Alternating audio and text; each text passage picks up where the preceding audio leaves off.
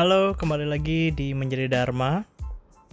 Di sini saya akan menceritakan banyak hal yang sudah saya laluin ataupun yang saya coba sekarang ini supaya teman-teman bisa ikut coba bareng, ikut memotivasi teman-teman lainnya yang juga mendengarkan atau bahkan bercerita ke teman-teman yang belum mendengarkan podcast ini supaya ikut mendengarkan ataupun turut mencoba apa sih yang pernah saya lakukan untuk bisa ngejalanin hidup ini gitu. Karena di tema hari ini saya akan bercerita mengenai bersyukur. Itu adalah tema yang sangat klise sebenarnya di topik motivasi dan lainnya ya. Itu basi banget sebenarnya. Cuma saya menjalani ini awalnya nggak percaya, cuma setelah menjalani dan akhirnya terbukti, saya rasa saya harus ngebagi ini sama teman-teman semuanya. Jadi waktu itu, um, tepatnya dua tahun pertama bekerja, saya merasa bahwa gaji saya kurang, tidak bisa mencukupi kebutuhan pada saat itu adalah uh, bayar kos, um, makan, um, apalagi ya, uh, ngopi nongkrong uh, ngasih orang tua dan kebutuhan-kebutuhan lain seperti transportasi dan hal-hal kecil yang sebenarnya kalau kita hitung ternyata jumlahnya besar. Saya merasa bahwa oke okay, kayaknya gue harus pindah kerja deh karena gaji gue nggak cukup. Tapi pada saat itu uh, apa ya? Uh, pada saat itu um, ada seorang teman seorang teman lama yang tiba-tiba gak sengaja chat panjang cukup intens dan akhir-akhirnya uh, kita sampai pada konklusi bahwa dia mengalami perubahan dalam hidupnya karena dia bersyukur.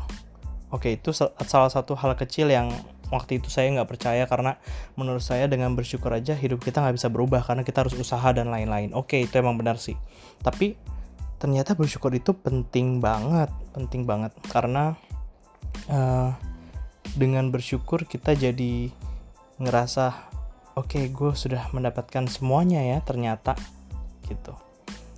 Pada tahun 2015 saya pindah ke program baru di televisi tempat saya bekerja dengan cara bekerja yang berubah pola liputannya berubah uh, yang tadinya saya harus setiap hari bekerja dari subuh sampai siang ataupun pagi sampai sore ataupun siang sampai malam gitu jamnya 8 sampai 12 jam sehari 5 hari dalam seminggu, dua hari libur, dua hari libur itu biasanya saya pulang ke rumah dari kosan saya pulang ke rumah, kemudian kembali lagi dan itu menurut saya capek banget. Di situ saya sering mengeluh, saya capek, saya nggak punya uang.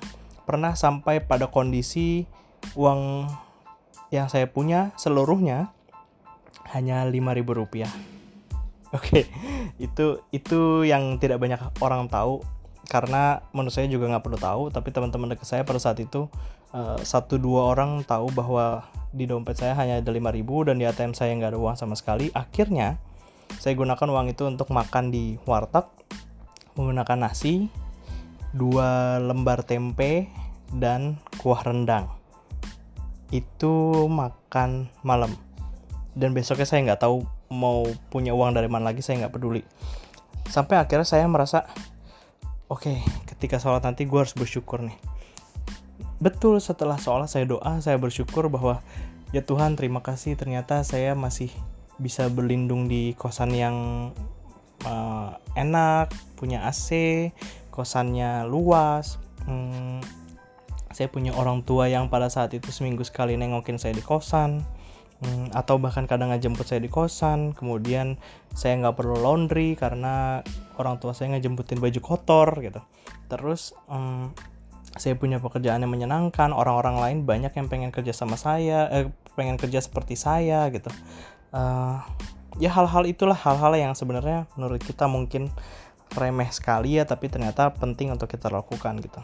Itu saya lakukan terus menerus cuma waktu itu belum sampai pada tahap bersyukur setiap hari. Jadi kayak ketika nggak punya uang akhirnya saya bersyukur bersyukur. Ketika bersyukur saya merasa lebih kemudian lupa lagi bersyukurnya gitu sampai akhirnya saya merasa bahwa di program yang baru wah rezeki saya tambah banyak. Teman-teman saya juga hmm, saya juga punya quality time yang jelas dan banyak gitu buat teman-teman saya. Ketika orang libur satu minggu saya libur tuh ya 7 hari sampai 12 hari sampai 14 hari. Bahkan pernah saya libur sampai satu bulan lebih gitu karena memang belum jadwal trip buat liputan berikutnya gitu.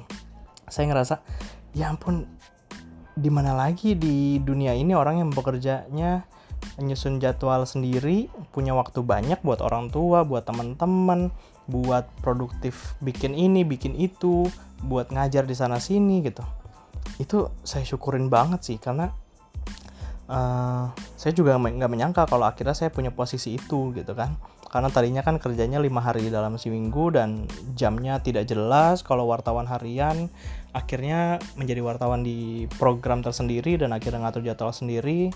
Hmm, punya rezeki berlebih dari nge-host di program itu ya ternyata Allah kasih banyak banyak banget rezeki buat saya gitu. Itu satu. Kemudian pada tahun 2015-2016 ya, uh, dua tahun di program ini, kemudian saya ngerasa polanya gitu-gitu aja.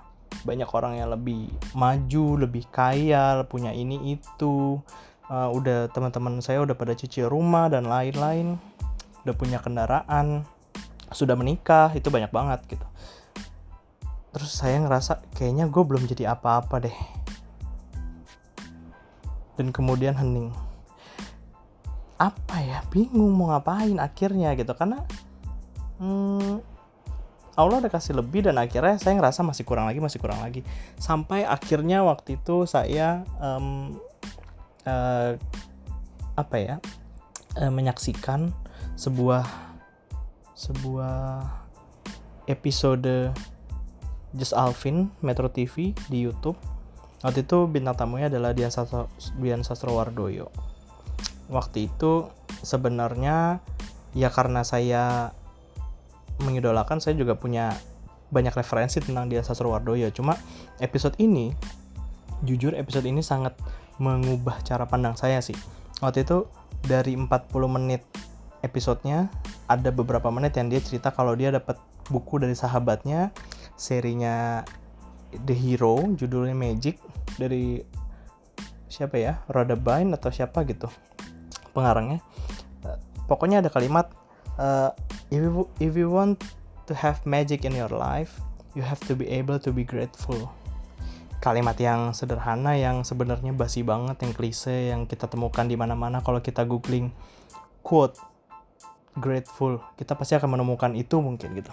Tapi uh, ketika itu diterapkan Dian Sosrowardoyo waktu itu cerita kalau ketika itu dia terapin setiap hari, setiap hari dia bikin list bersyukur 10 poin yang dia syukurin pagi ini, uh, 10 hal yang dia syukurin malam ini. Uh, seperti misalkan ya Tuhan terima kasih saya mendapatkan air bersih, saya dapat listrik 24 jam, saya bisa menggunakan wifi, saya tidur nyaman, hubungan saya dengan orang tua sangat baik, pekerjaan saya banyak. Ternyata apa yang kita syukurin tuh dikasih lebih kalau kata Dian Sastro waktu itu tapi saya merasa bahwa masa sih uh, ini sistemnya kayak amal sedekah atau gimana ya? Ketika kita ngasih sekian akan dibalasnya berkali-kali lipat gitu. Walaupun kita sebenarnya nggak boleh ngitung nantinya akan dapat berapa dari amal itu gitu kan. Dan nggak bisa mengharapkan balasan itu pasti dapat atau enggak gitu. Tapi saya ngerasa sistemnya sama deh. Ketika kita bersyukur secara ikhlas kayaknya akan dapetnya lebih. Nggak perlu kita hitung lagi gitu. Nggak perlu kita sugesti oke okay, gue akan dapatnya dua kali lipatnya apa yang gue syukuri nih. Itu nggak bisa. Nah waktu itu akhirnya saya mulai ngelis 10 rasa syukur hari ini yang sampai hari ini saya tulis. Dan saya tulis biasanya setiap malam. Karena apa? Karena 24 jam dalam sehari saya lakukan kegiatan kemudian malamnya barulah saya bersyukur atas apa yang terjadi hari ini. Kenapa tidak pagi-pagi? Karena pagi-pagi saya baru bangun dan saya belum tahu mau mensyukuri apa gitu. Benar-benar baru bangun banget e, biasanya saya bangun minum air putih kemudian ngobrol sama ibu kemudian baca atau apa gitu ke taman atau ke mana baru kemudian megang handphone gitu nah saya rasa bersyukur itu lebih tepat kalau malam hari kita bisa merenungkan hal-hal dalam hari itu sebelum tidur gitu dan itu enak banget nah setelah itulah saya merasa banyak banget rezeki yang saya punya. Kayak misalkan saya bersyukur tidur nyaman, itu hal kecil sih sebenarnya yang setiap hari tidurnya sebenarnya seperti ini nggak ada perubahan. Tapi ketika kita menyadari, menyadari bahwa tempat tidur kita nyaman akhirnya kita merasa bahwa ih enak banget tidur di sini ya walaupun di kamar sendiri. Karena biasanya saya kalau liputan kan tidur di rumah warga hmm, tidur di hotel yang sebenarnya nggak terlalu nyaman sebagus apa pun itu karena bukan guling dan bantal kita sendiri bukan selimut kita sendiri tidak ada ibu di sebelah saya atau atau pagi harinya tidak menyaksikan orang-orang ataupun keluarga saya dan nggak bisa ngobrol sama mereka gitu. Itu hal kecil. Kemudian kedua ya Tuhan terima kasih karena hari ini saya dapat air bersih. Ini hal yang sepele tapi uh, ketika kita minum, ketika kita mandi, ketika kita mencuci misalnya itu punya air bersih yang 24 jam itu alhamdulillah banget.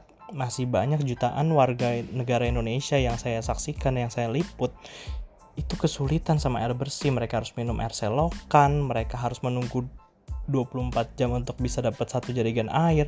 Kau bayangin deh betapa bersyukurnya kita punya air dari keran 24 jam yang bisa kita rasakan langsung gitu kan. Atau misalnya ya Tuhan terima kasih atas listrik selama 24 jam yang bisa saya rasakan. Gila di Indonesia ini mungkin setengah penduduknya tuh belum merasakan listrik kali. Kalau kita di Pulau Jawa tuh masih akan mikir gila lo hari gini rumah lo nggak punya listrik.